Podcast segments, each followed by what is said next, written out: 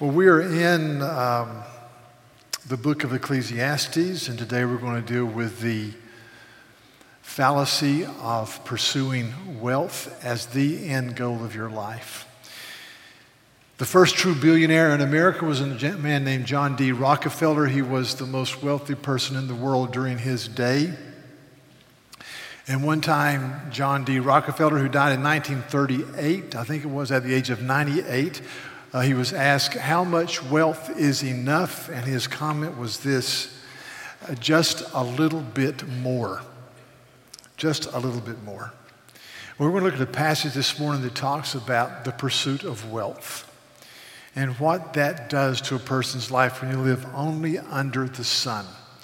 Ecclesiastes is written by a king named Solomon, we believe, who in his later years is looking back in his midlife and he's lamenting the way he lived under the sun, only under the sun. He, he, he said, as a, as a middle aged man, I lived as if God really was not there, and if he was there, he was not involved in my life. And so he didn't give himself to what we call hedonism, which is the pursuit of pleasure without any regard for people around him, but he gave himself to Epicureanism, which is the pursuit of pleasure in a socially acceptable fashion without any reference to God. And he accumulated great wealth. He had 700 wives, he had power, he had authority, he was the man. And yet he writes this book with a sense of bitter reflection about how he blew it in the Middle Ages. And this book is incredibly healthy tonic for you, whether you're 18 or 98, in regards to how you live before the Lord. And I've said before, and I've said many times that, that I think in our own culture we deal with the issue of creeping Epicureanism, having more and more and more, and giving ourselves to things that would be considered the pursuit of pleasure. Solomon had, had, had wine, women, and song in abundance, as well as money. The issue with Solomon was not what was missing, but who was missing. He was living life only under the sun. Therefore, he said everything is vanity of vanities. So listen to the book of Ecclesiastes. I'll read a few verses starting in verse 10. It says this he who loves money will not be satisfied with money, nor he who loves wealth with his income. This also is vanity. When goods increase, they increase who eat them. And what advantage has their owner but to see them with his eyes? Sweet is the sleep of a laborer, whether he eats little or much, but the stomach of the rich will not let him sleep. There is a grievous evil that I have seen under the sun Riches were kept by their owner to his own hurt, and those riches were lost in a bad venture. And he is father of a son, but he has nothing in his hand. As he came from his mother's womb, he shall go again naked as he came, and shall take nothing for his toil that he may carry away in his hand. This also is a grievous evil. Just as he came, so shall he go. And what gain is there to him who toils for the wind? Moreover, all his days he eats in darkness and much vexation and sickness and anger. And, and so Solomon lived for the next big thing the feverish pursuit of more. And in his pursuit of more, he received more. He had more money, more demands, more responsibility, more indigestion, more sleepless nights, more risky investments, more vexation of spirit, more destruction of heart, mind, and soul, and more isolation. He had all these things because he lived only under the sun. And we need to understand that if we live only under the sun, that is easily where we will end up if we give ourselves to the vanity of wealth. And he says it's all smoke and mirrors, it's all mist, it's all like trying to catch the wind in your hand. So I'm going to give you four principles from this text, then some application statements. Number one, the love of money does not satisfy, verses 10 and 11. He who loves money will not be satisfied with money nor he who loves wealth with his income. This also is vanity.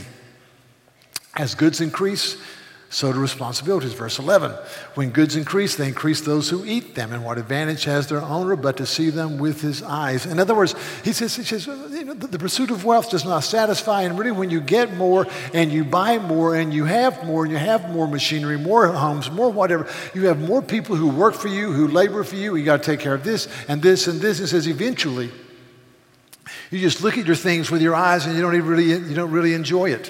One translation says this he says, the more you have, the more people you have to spend it on. So, what good is wealth except perhaps to watch it slip through your fingers? The pursuit of the next big thing. Never have enough. Recently, read a story about this painting. It's entitled Salvator Mundi. This painting was sold at an auction in 1958 for $120 to a couple from Greater Baton Rouge, Louisiana. They came back. He was a sheet metal, on a sheet metal plant. He hung it in his house, and there it stayed since 1958. Had no children, so the house went to a niece, and she sold the home. She was retired librarian, had no need for that house, and so she sold the house and the contents. The painting was appraised at that time for $750 just a few years ago. It went to New Orleans. Uh, they decided to auction it at a uh, art auction. It sold for around, I think, $1,500. Um, and the person who bought it was an art historian, started looking at it thinking, you know, this may not be a mere replica of Da Vinci. There are, t- there are 20 Da Vinci originals in the world today. The last Da Vinci original to be discovered was over 100 years ago. So this is an outside shop. But they started doing research, they had it examined, and it was declared to be a Da Vinci original. And so recently it was valued at $450.3 million. And the woman who sold the painting for $750 from her, the hall of her home, where she went every day as she went to visit her uncle to go to the bathroom, said this is, oh, how I wish it were still in the family. Probably the most significant understatement ever been uttered. $750.3 million. dollars Just slips through your fingers. It's gone. Number two. Money is a bad place for, to, to build a bed. Verse 12. Solomon says, when it comes to the laborer, he says, Sweet is the sleep of a laborer, whether he eats little or much, but the full stomach of the rich will not let him sleep. The psalmist says, I, I look at the day laborer who goes out and he works hard and he sweats and he lifts and he strains and he goes home and he eats a very simple meal, maybe some, you know, some rice and some beans, a little chicken thrown in, and he eats and he sits at a table with his family and he laughs and he goes to bed and he just sleeps. He says, but not me. He says, I, I, there's two ways to interpret this verse. Let me give you the first way. The first way is I, I lay awake at night, my stomach is full, but I'm worrying about what's coming down the road. I, am worried about how I'm going to do this and how I'm going to do this and how that's going to work together and how this and how this. See, when you live life only under the sun, you don't lay down and sleep. You don't have sweet sleep, you worry, you fret, and you fume. You, you have no concept there's an Abba Father who watches over you. And so you worry, worry, worry. You worry about the future, you worry about the present, you worry about how this, one, how that works. And he says, you know, I, I, just, I just couldn't sleep. So we, we live under the watch care of the living God who says, not a fair hair will fall from your head without your father's knowledge. You're much more important than the birds. And he does, he, the, the, Father knows when a bird falls from the sky, and you're infinitely more valuable than birds. And so we, we sleep at night saying, Lord, Psalm 127 says he gives to his beloved sleep. So I'm going to sleep and I'm going to trust you to watch over my kids, my grandkids, my life. But you live only on the sun, you don't have that, you worry. Or Another way to interpret that is, is what the passage says here in this regard. The, the, the, full stomach of the rich man will not let him sleep.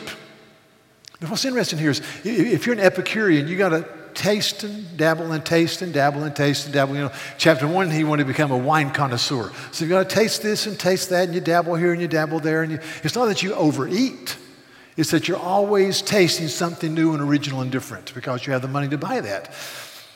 I recently had something of this experience.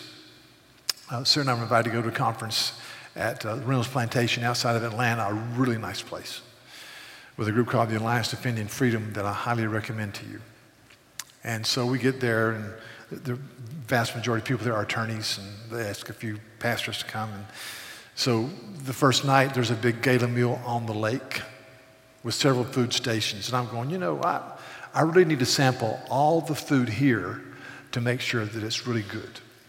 And so I went to all the food stations, and I had dessert. And I went to bed that night and went, Oh my gosh. Got up the next morning, breakfast at 7 o'clock because they met from they met from 8 to 4 every day, meetings. Got up and went to the breakfast, oatmeal, omelet station, all these pastries, all this bread, uh, casseroles. And I said, well, I, I've got to taste them. And so I did. Went to that first meeting thinking, oh, man. And then at 10 o'clock, take a break, go outside, and they have a, a, a, several tables with pastries and fruits and juice. I'm going, good grief. But you know what I did? I tasted them. Lunch, lavish lunch, supper, lavish supper. I mean, we were there for six days. By the, the sixth day, the last they had the big dessert fellowship. I said, "Don't even let me look at dessert. I'm, I am miserable." And I thought, I, I, I, couldn't live this way. Well, you, if, if you're an Epicurean, that's the way you live. You don't necessarily overeat, just always sample, always sample. And he says, you know, I'm, I'm, I'm always in the Epicurean pursuit of the next big thing.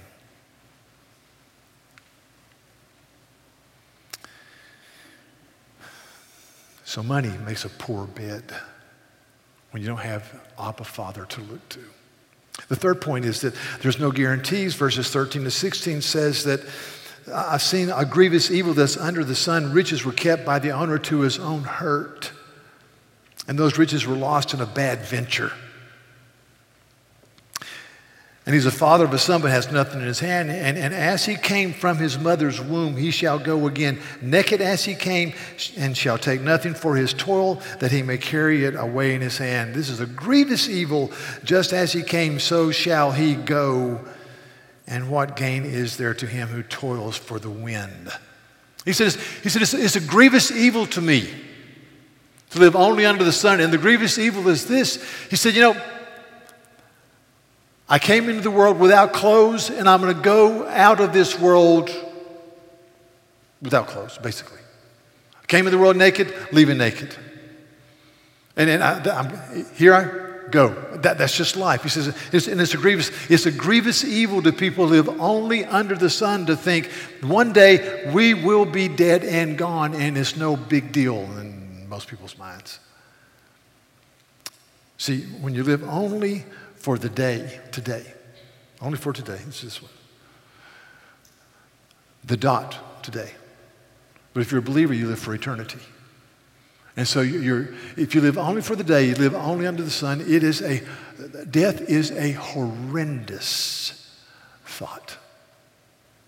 It's horrendous.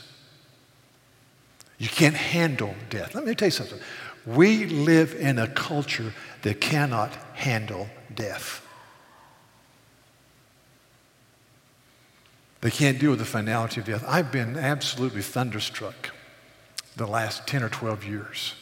When a young person dies, uh, it's been, a lot of people will, young people will, on their cars, put things like, we, we will miss you. Exclamation point. I'm, I'm going, it's kind of like they've gone to Spain to study for six months. No, they're gone. Death is final. And we go to funeral services, and there's not, oftentimes I don't get the sense that this is, there's a finality here. It's kind of like a life passage, and it's no big deal. Death is a big deal. And if you live only under the sun, you have to deny and avoid and, and, and really medicate yourself to handle death. But for believers who believe to be absent from the bodies to be present with the Lord, we deal with death. We look death square in the face and we deal with it because there's hope. Because today is not the best day. Today may be the worst day we will ever experience, but it may be the best day for people who don't know Christ. Glory is coming for us. So Solomon just, he, he's cursing. He's cursing. He said, This isn't fair. It's a grievous evil. That's a strong word. A grievous evil. You've all heard the story. In this story, you'll never see a hearse pulling a U Haul. And it's true. It's true. You won't.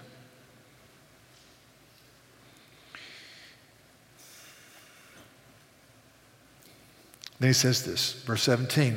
It's a wretched experience. It's a wretched experience. One translation says this throughout their lives, they live under a cloud, frustrated, discouraged, and angry. You see, if you're like Solomon, you have wealth. You end up saying to yourself, Can I really trust anybody? Do these people like me because they want to be my friend or because I'm the king and have lots of money? Do, do these people want to live in security because they have me as a friend. What about the future? I don't know what the future holds. What about my investments? I don't know what the, so, so in, you end up not trusting people. And one translation says you eat in darkness and isolation all alone. And when, you pursue wealth and, and when, when, when money is your God and acquiring things is your God, it breeds isolation and hypersensitivity and hypersuspension and deadness to your soul. And so that's why this book is such an incredible story, such an incredible medicine to my soul.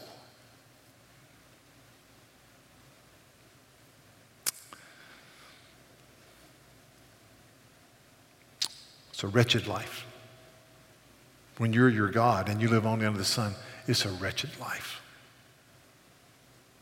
I heard the story about a friend who I used to be on a board with, and uh, I'm sure this happened because I know him, can't tell you his name. He was a pastor right out of seminary at a very small church in a southern town, and there was a man in the church who was the deacon who underwrote most of the budget of the church, and everybody knew it, so everyone deferred to him. And he was a mean man, mean spirited, cantankerous, uncaring. And he gave this young preacher hell all the time. Nobody liked him, his children didn't like him. He didn't have any friends, but he ran the church. He ran the town, small town. And his wife preceded him in death, probably much to her joy and relief. She had already died, and the man died. And uh, the man had a favorite pet, a dog, and he gave instructions that when I die, put the dog to sleep and bury the dog with me in my coffin. I'm not sure we could do that today. Is it pet or PETA? PETA. I always say it wrong. Is it PETA? P- PETA, I say it right. PETA, not P- PETA. PETA. What's the Greek, Greek food that you eat? Greek bread? Same, same thing? Same pronunciation? Okay. Anyway, the people for the ethical treatment of animals, right? They probably, probably would. Anyway, the guy died. Dog's in the coffin. This young pastor has been tormented by this guy. Is at the funeral home. He's getting ready to give his, his sermon, funeral sermon. He's not going to be unkind to him, but the kids are there because they have to be there. There are a couple of people there who have to be there. Nobody wanted to be there. And so this pastor um, said to the family, he said, just leave and let me have a moment here to collect my thoughts before we have the funeral. I mean, they wheeled the body into the little small chapel. And he closed the door and he looked at the mortician and he said, Sir, we're going to be friends for a while and we're going to be working together. And if anybody ever tells what I'm about to do, I will know that you told it. He said, What do you mean? And he went over and he took the dog up and he turned it so the dog's backside was in the man's face. And he closed the lid and said, We can have the funeral now. And the mortician was laughing so hard he could barely move, you know. Um, there are people like that out there. They're just mean. They're because they live only under the sun. Let me tell you something. If you want your soul to die, if you want your soul to die, live only under the sun. Live only for today. and the next big thing, and your soul will die, especially as you grow older, because you realize as you get older, the next big thing isn't near as much fun as you thought it was going to be. So now, some observations. Number one, money is a blessing from God. But the love of money can destroy your soul. Now, some people say, no, wait, you should say money potentially is a blessing. No, money is a blessing from God. We never say the scholarship is potentially a blessing from God. No, it's a blessing. Athleticism is potentially a blessing. No. Social skills are potentially a blessing from God. No. Every gift is a gift from God. So, so money is a blessing from God, but the love of money can destroy. In 1 Timothy chapter 6, Paul is writing to Timothy, and he, and he says these words. They're, they're, they're such, he says, Timothy, he's talking about fighting the good fight. He says, as, as for the rich in this present age, Timothy, command them, charge them not to be arrogant or to put their hope in wealth, which is so uncertain, but to put their hope in the living God, who richly supplies us for everything that we need Command them to do good, to be rich in good deeds, and to be generous and willing to share, thus storing up treasure for themselves as a good foundation for the future so that they may take hold of that which is life. Command them. He says to Timothy, just char- command them to do these things. He says, I'm commanding you because, because that wealth is a blessing from God, but a staggeringly horrid master. The love of money is a really bad idea, Jesus says. So, so wealth, you can put in there sexuality, you can put in there uh, fame, you can put in there friendships, family, a blessing, but only one was meant to be our master, and his name is Jesus. And anything else is a really bad idea. In Deuteronomy 17, before God gives the people of Israel a king, he gives them instructions about the king. Let me just read a few verses. This is, I'll start in verse 16. He says this, he says, uh, the king must not acquire many horses. Solomon say, violated every one of these stipulations. The, the king must not acquire many horses for himself or cause the people to return to Egypt nor to have more horses. Verse 17, he shall not acquire many wives for himself, lest his heart turn away, nor shall he acquire for himself excessive silver and gold. And that's exactly what happened. Solomon loved many foreign women, and they turned his heart away from the living God. Verse 18, he, and when he sits on the throne of his kingdom, he shall write for himself. Listen, write for himself, not a scribe. He should get out a quill and parchment and write for himself this law of Moses. See? Write for himself in a book a copy of this law approved by the Levitical priest, and it shall be with him, and he shall read it all the days of his life, that he may learn to fear the Lord his God by keeping all the words of this law and these statutes and doing them. That his heart may not be lifted up above his brothers, and that he may not turn aside from the commandments either to the right or to the left and he may continue long in the kingdom, he and his children in Israel. He says, Solomon violated every one of those things. Listen, money is a blessing, wealth is a blessing. God, thanks be to God for the gift of, of, of finances and, and, and wealth, but it's a horrid master. Number two, I live as a steward. You live as, if, you're, if you're a follower of Christ, you live as a steward who has been given much and will give an account for living with joy under the lordship of Christ. So, so stewardship is a huge issue for us. A steward realizes that everything he's been given is a gift from God. Philippians 4 My God shall supply all of your needs. We're taught to pray in the Lord's Prayer Give us this day our daily bread. Here, here's what stewardship is like. You're sitting at home, there's a knock on the door. You open the door. There's a guy standing there who lives down the street and says, You know, I just went out and I bought some groceries, bought too many groceries. Here are three bags of groceries. Wow. Thanks. Next day, same guy. I went out and shopped for clothes, and here, here's two big boxes of clothing. Maybe you can use them. Wow. Next day, knock on the door. Same guy says, You know, there, I own a house down the street, and nobody's in it. I would like you to live in it and don't worry about paying the rent. You go, wow. See, every day, the Father meets our needs. Every day. Every day, He blesses us. Every day, He says, I will meet your needs under the Lordship of Jesus Christ. Therefore, I'm calling you to be a steward. Number three, a barometer of my faith is the way I handle money. I was thinking about Hebrews 13 recently, just meditating on it. Hebrews 13, 1 to 19 is kind of an application statement. But seems to me, verse 1 is kind of the placebo, the banner statement. He says, Brothers and sisters, let brotherly love continue.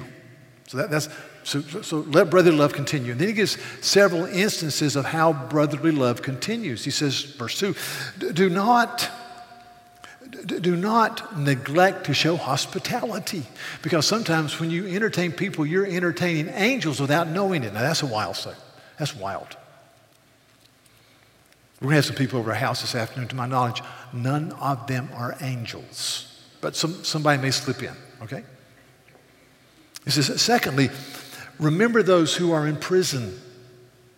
How's brother love continue? Well, you remember those who are in prison as, as though in prison with them, and those who are mistreated, since you also are in the same body of Christ. In other words, praying this morning for the suffering church in Syria and, and Yemen.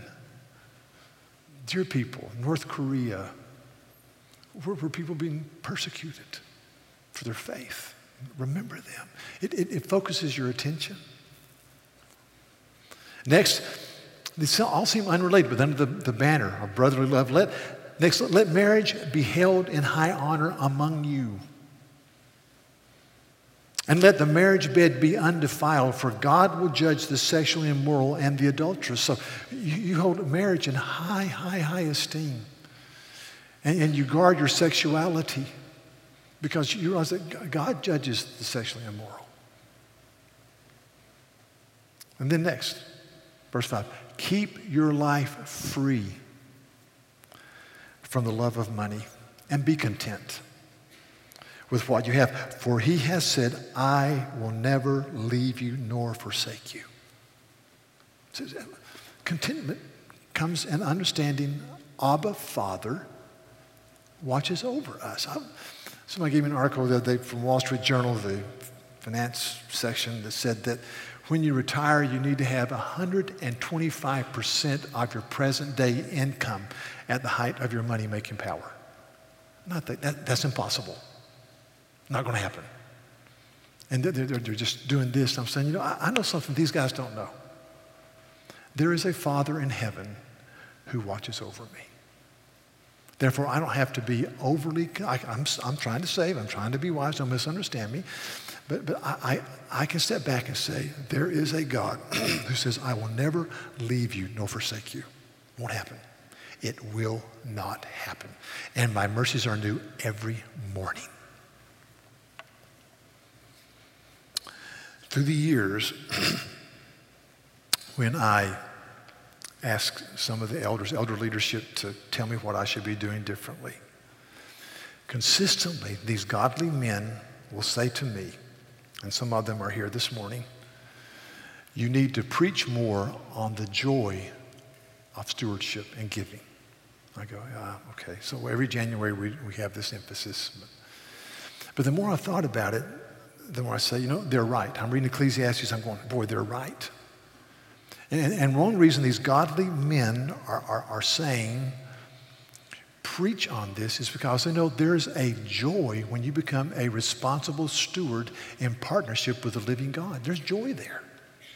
And, and there's, there's a blessing when you bless other people. And also, when you tap into being a good steward and you live responsibly in all the areas of your life, including your money, it unleashes the power of God in your life. It does.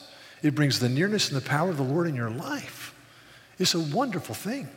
I was thinking about this, I'm trying to read through the Sermon on the Mount because uh, to be preaching that in a few months and, or a few weeks. And, and I, I, hit this, I'm just amazed in the Sermon on the Mount how many times in these three chapters, three chapters, Jesus talks about money. It's amazing. Just listen to this. You know this passage. Do not lay for yourselves treasures on earth where moth and rust corrupt and where thieves break in and steal. But lay yourselves treasures in heaven where moth and rust do not corrupt and where thieves do not break in and steal. For where your treasure is, there will your heart be also. But listen to the next little thought. The eye is the lamp of the body. If the eye is healthy, the whole body is flooded with light. But if the eye is bad, your whole body will be full of darkness. If then the light within you is darkness, how great is the darkness? Now, listen to this. He says, the eye is the lamp of the body. If what you desire and you look for and you long for and, and, and you pray for is the advancement of the kingdom and the honor of Christ and the blessing of other people, your body is full of light. But if you're consumed with self and you're living only under the sun and it's only about me and you're living for the dot instead of eternity, your whole body is full of darkness. And then Jesus says this if the light within you is darkness, how horrifically bad is the darkness? So I want to see clearly. And I see clearly as I walk in obedience to the scripture. I see clearly as I ask Christ to be enthroned in my life. This is, a huge issue.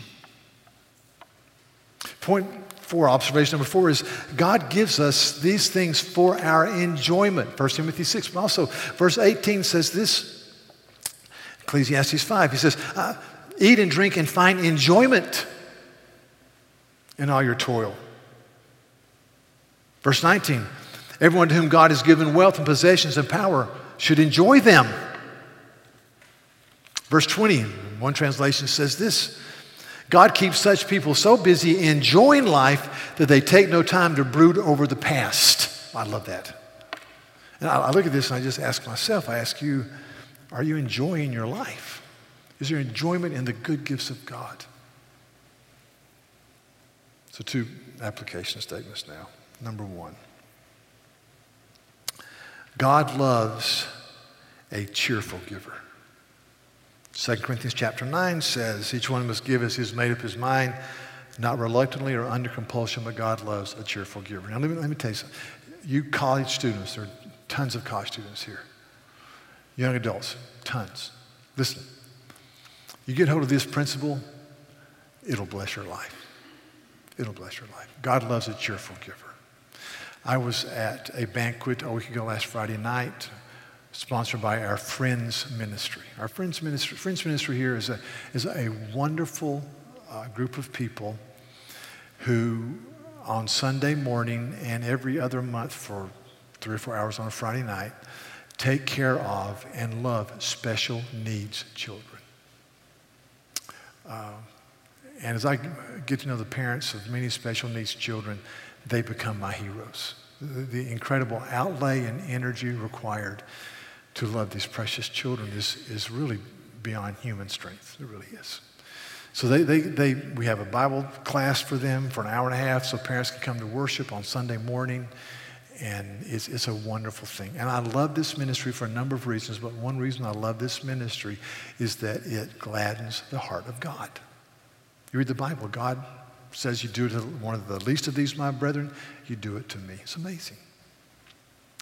I think of our Families Count ministry, that, that, where we intentionally love and care for some dear people in our church, families in crisis, and share the gospel with them and love them and mentor them and pray for them, and they fall in love with them. And it, it, gladdens the heart of God. I, I think if I walk down the hall and see the number of families who are foster parents, this is wonderful. Or the number of families that have adopted children and, and, and, and love these children. All these things gladden the heart of God. You know what else gladdens the heart of God? A cheerful giver. A cheerful giver who doesn't live only under the sun. A cheerful giver who doesn't live for the dot, but lives for eternity.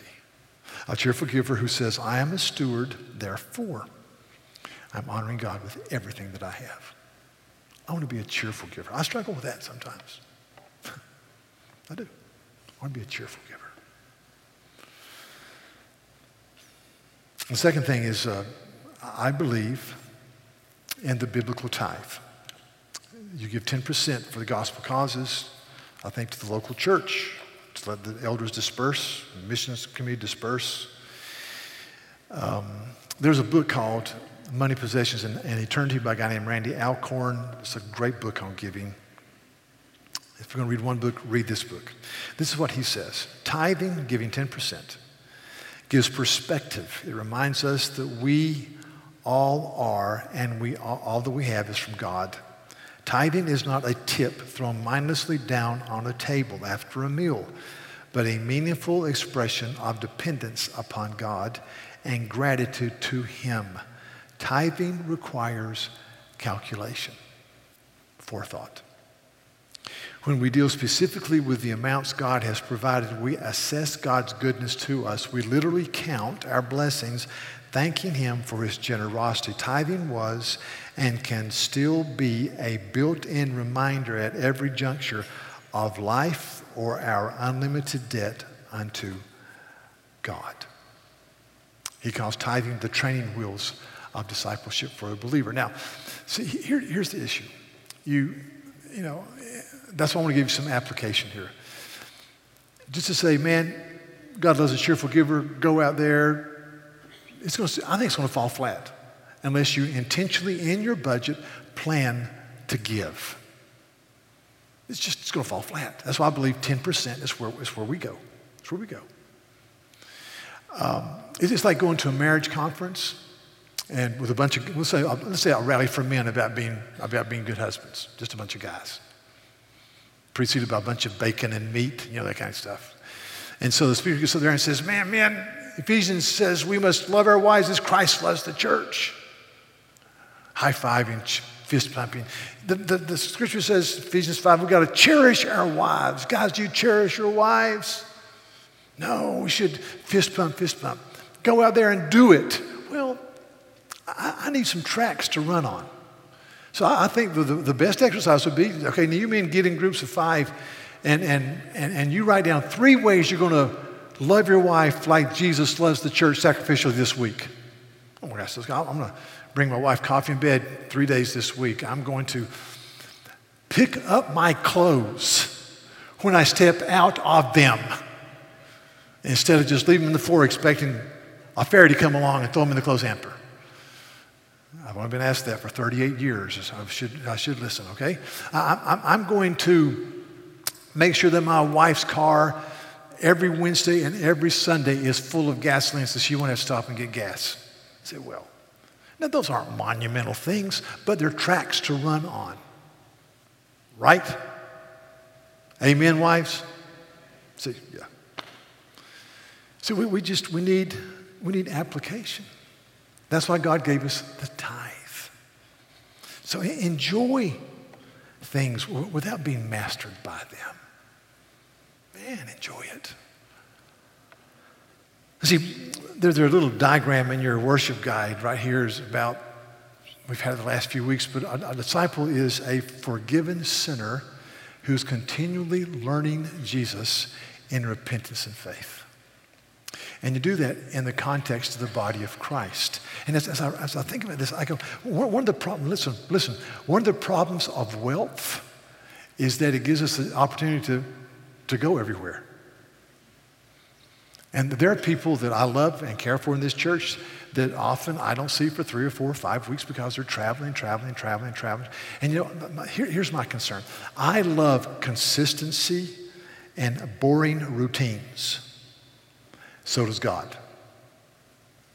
Remember the Sabbath day and keep it holy was not a suggestion. And in the early church changed the, the, the, the, Sabbath from Saturday to Sunday because of the greatness and the glory and the fulfillment of all the promises of the, of the scripture met in Jesus who was resurrected from the dead on a Sunday. So, so every Sunday is Easter Sunday to a degree. I need the consistency of being with brothers and sisters in Christ I, need that. I need that consistency. This just the consistency. You need it. God gave us, you need people in your life who live differently than the, the whole world around you lives for the dot. Everybody around you says, What's the next big thing?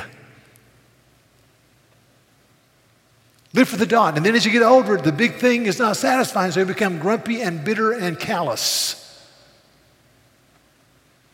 You need people around there living for eternity.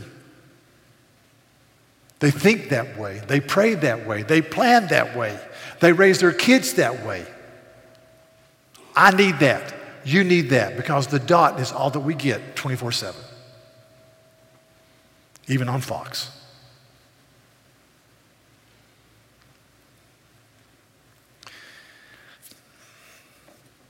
I read this the other day. I thought, wow, this is cool. It helps me understand.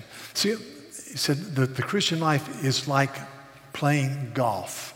It's not like the multiplication tables. Now, I grew up in the era where we learned our multiplication tables. Before we had, man, these calculators, we just had limited brain ability. So I learned all the multiplication tables through 12 times 12. So I can, I can span them off right now. But he said that the Christian life is like playing golf, which is a glorious sport, but is a maddening sport as you play golf. I don't play golf. I tried to play golf when I was younger with my little brother. My little brother was really good, and I was horrible. And so I couldn't stand not being better than my little brother, so I never played golf again. Very mature attitude. And, uh, and he, he, turned, he turned out, he played college golf, and he's a great golfer great golfer. So a few years ago, I uh, said, No, I'm getting old. I can't run anymore. My Achilles tendon hurts. My back hurts. Yeah. So I'm, I'm, I'm going to take up golf. There's a man in this church who's a scratch golfer. He's a great golfer. He's been a golf coach. So I pulled him aside and said, You know, I'm, I think I'm going to take up golf. And he dropped his head and he said, Can I be honest with you? I said, Sure. He said, Please don't. I said, Really? He said, Yeah. I said, I know you well enough to know that you, you're going to be pretty competitive. He says, and, and for you to really ever, ever be good in golf, you've got to take a lot of lessons and play three times a week. And it will drive you crazy and everybody around you crazy. I said, Okay. So I didn't take it up. I took up shuffleboard instead. I'm really good at shuffleboard.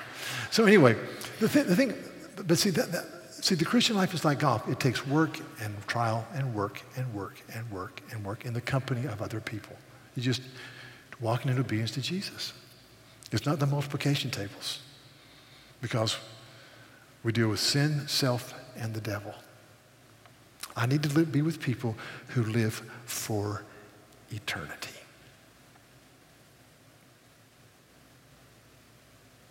Now, I began with John D. Rockefeller. Let me close with John D. Rockefeller. Let me tell you the rest of the story if you remember Paul Harvey. John D. Rockefeller um, took his, was raised in a home. He was born in upper state New York. They moved to Ohio. He had uh, four siblings. There were five children in the family, or excuse me, six children. He had five siblings. He was the oldest son, the second child born in the family. His mother was named Eliza, and she was a godly woman who was a Baptist who catechized and trained her children and brought them to church every Sunday and throughout the week. His dad was a horrendous con artist, a philanderer, a bigamist. He became a bigamist before bigamy was cool. Uh, he cheated people out of their money. He constantly had uh, girlfriends on the side. He taught his boys that it was okay to swindle, so forth and so on, but his mom was a godly, godly, godly woman. John D. Rockefeller said his mother would often say to them about being wise with their money. She said, she quoted John Wesley, the British evangelical from the 18th century, who said, Gain all you can, save all you can, and give all you can. He was raised to understand the grace of Christ.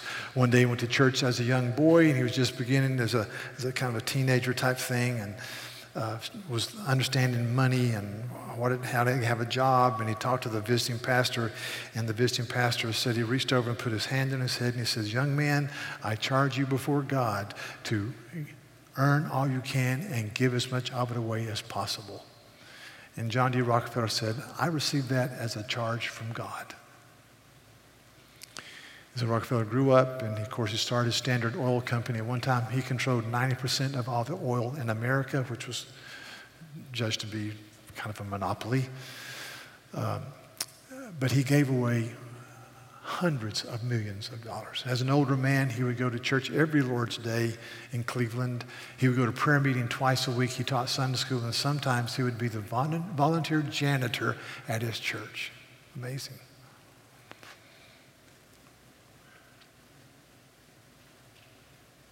Because of a godly mama who taught him these principles. He started the University of Chicago with a huge endowment started another school in the Philippines, so forth. So I can go on and on and on about what he did. But, but, but the issue is understanding the stewardship of life. It, it's not what is missing, is who is missing. Living for eternity and not the dot. Ecclesiastes can teach us so much about life. Let us hear it. Let's pray. Lord, thank you for the day. Um, uh, I pray that we would be people who catch a vision of biblical stewardship and the obedience of our life to Jesus. Of our, our time, our money, our talents, our service. I pray that you'd give us a hunger and a passion to be involved um, in strategic friendships with people who are living for eternity. Thank you for surrounding me with people who live for eternity. What a blessing that's been to my soul. I pray that our young people would understand these concepts and be men and women who burn with a passion to know Jesus and to make him known to their contemporaries as they live as unto you. I pray you give us the pursuit of excellence, whether it's in law or medicine or teaching or mechanics or homemaking, whatever it is, that, that we live in such a way that we could proclaim to our contemporaries that we are operating and living under the banner of Jesus as stewards of the multiple mercies of Christ. Blessed be your name. Teach us, I pray, in Jesus' name.